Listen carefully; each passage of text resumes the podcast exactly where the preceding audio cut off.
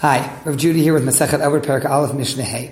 This Mishnah is uh, is a delicate one, and needs, one needs to pay careful attention to the language.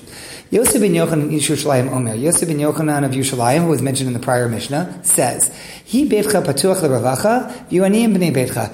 Your house should be open to really to the masses. Should be open wide, and you should have paupers. Poor people should be like members of your household.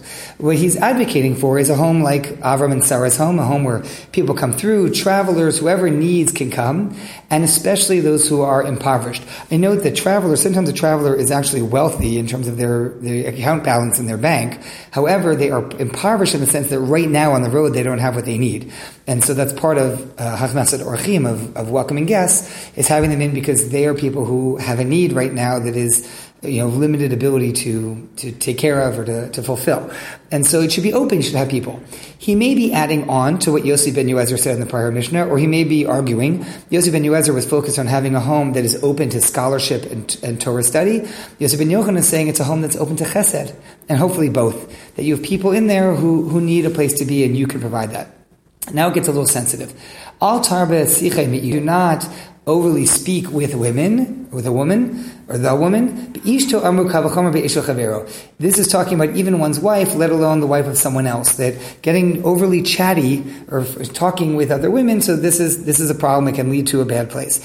I don't argue the point. It may not be a great idea for people to be, uh, you know, overly social uh, with other people's spouses fair, fair, but it sounds like you really shouldn't be talking to each other, and there's a lot that people have to offer. There's a lot that women have to offer. So to say, for the Mishnah say, don't speak to women, very intelligent women who have a great deal to give. So what do you do with that? So you keep going. The Mishnah makes it like kind of doubles down. Mikan amru chachamim. From here the chachamim said, Kol zman mar. Anytime that a person engages in, in speaking all this much with a woman, he's causing evil to befall himself. It's bad. He's going to lose out on study, study of Torah. In the end, he's going to inherit a place in Gehenim. It's, it's going to a bad place. This is not good. So you hear that and say, hmm, is that societal? Is there something else here? So a couple of thoughts.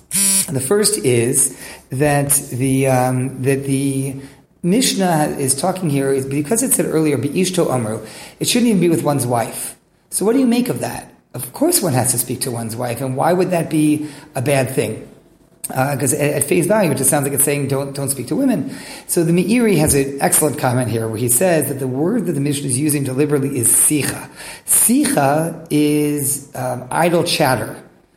Idle chatter really doesn't belong even with one's wife because you could be having a substantive, meaningful conversation with your peer and your partner. And so when it says don't be overly involved in sicha, it doesn't mean not talking to women or to one's wife, it means not chattering and speaking about nothing. Actually, all the more, that's why it says, kavachomer almost like you should be having real conversations with people and not simply something that's kadi, whether with spouse or others.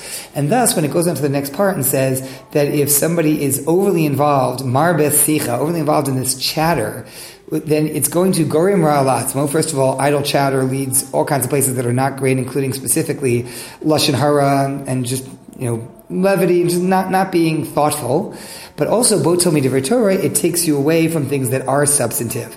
I saw one interesting comment that noted that also if one has say has a bad experience in learning, let's say at the Beit Midrash, and then comes home and tells one's wife, the, it was linking these two, that it's gorim ra la'atzmo. Botom divrei Torah, that it can lead you to something wrong and to lose out on Torah because one spouse may say, take their side and say, don't go back there, those people aren't nice then you miss out. It's interesting that in the laws of Lashon Hara, the Chafetz Chaim notes, there is not an immediate spousal exemption for Lashon Hara, uh, that one's allowed to tell their spouse if it's constructive, but just coming home and complaining about other people who weren't nice today, what can happen is that a day or two or 20 later, you make up with the people at work, or wherever you were that you were dealing with someone, and you never end up telling your spouse. Your spouse still holds a grudge against them, and you don't.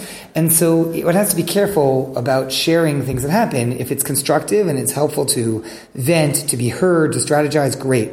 But if telling one's spouse about something, a slight that happened in the workplace, is simply going to lead their spouse to, you know, push back and, and hold a bad opinion of a coworker, that may not be so very constructive. And in the end, it goes to a bad space. And so the core distinction here that needs to be focused upon is contentful discussion versus chatter.